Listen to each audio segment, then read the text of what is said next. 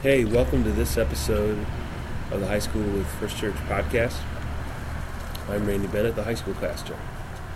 In the uh, Vietnam War, there was something known as the Hanoi Hilton. And uh, kind of sounds like a nice place, right? Uh, Hilton Hotel. Well, it was actually opposite. It was a prisoner of war camp, POW camp, and it was pretty infamous for the lack of hospitality uh, that it shared, that it gave its inmates. You were lucky if you lived through the Hanoi Hilton, basically. It was a place of torture and mal- malnutrition, and it was not a good place. We're not really sure why, but uh, probably as a PR or a morale booster, they decided to uh, make a rescue at the Hanoi Hilton. So they had some special special forces units come together and they built a team and they trained for months. They got in tip-top condition. They got it. They rehearsed. They planned it. They planned it again and they rehearsed it again and they went over it.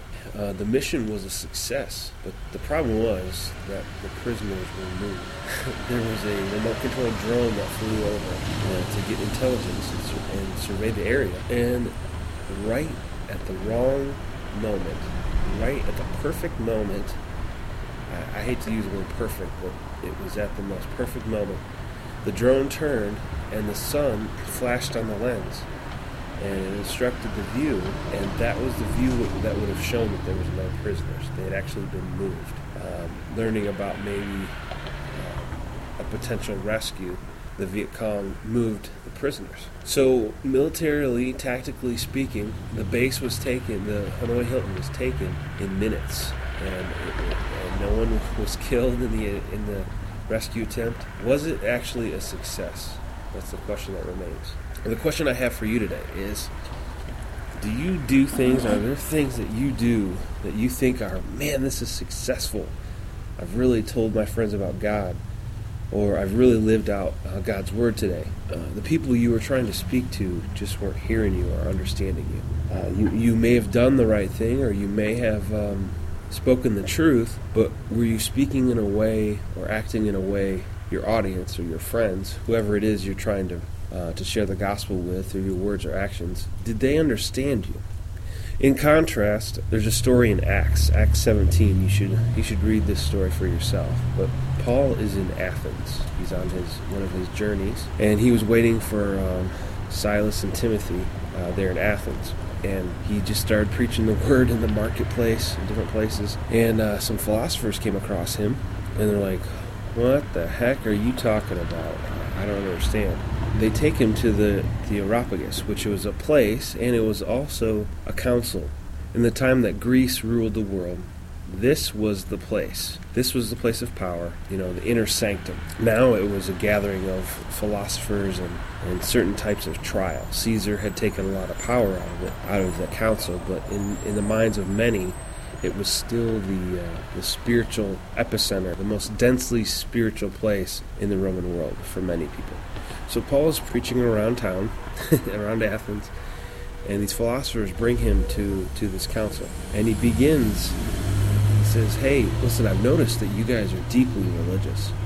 You have many, I've noticed your, your objects of worship, and they're even with all different kind of names, and there's even one to the unknown God. And so he, he starts with that, and he talks about, well, let me tell you about the, the unknown God and he goes through and tells tells about how God created the, the earth and heavens and um, and that he doesn't live in places built by man or things that are built by man.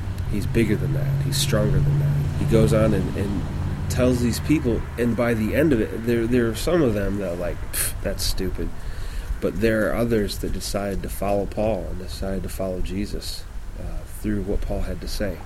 And some of them even said, hey, can you come back and talk more about this later?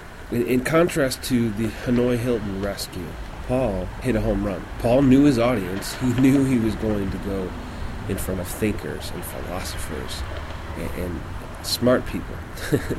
he knew that. And he saw Athens. He had been in Athens and he had seen all the idols, and it distressed him. And that's what got him to preach, to start preaching in the marketplace and synagogues. And so Paul knew his audience. he knew he, who he was speaking to, and he used what God had placed in his heart, and, and he spoke to them. He communicated effectively to them. So, my challenge is this that you will evaluate the words you're saying and the things you're doing and, and, see if it's close if those things are close to God's heart. Are they in the spirit of love? Are, are they do they line up with the fruits of the spirit? Do they line up with God's word? And I would also challenge you to know your know who you're trying to reach. Know who you're trying to speak to. Paul was in Athens and he saw the city first. He noticed what was going on in the city and then he spoke to it before so even before you look for opportunities to show uh, talk about god show god's love so i would simply love whoever it is you're trying to reach for jesus first. You would you get to know them first. That there would be trust built up and then when when there's trust and when there's closeness true closeness not just you know what when they're like maybe what their favorite movie is or what their favorite color is. When, they, when you really know them, then you can speak the gospel to them by either words or deeds. Peace.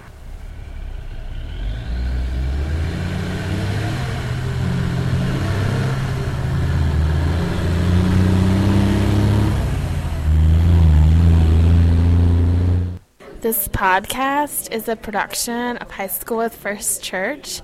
So don't sell it to your friends. That was the place in Athens in Greek ruler, in the time that Greek ruled the, the, the world. The Greek ruled the world.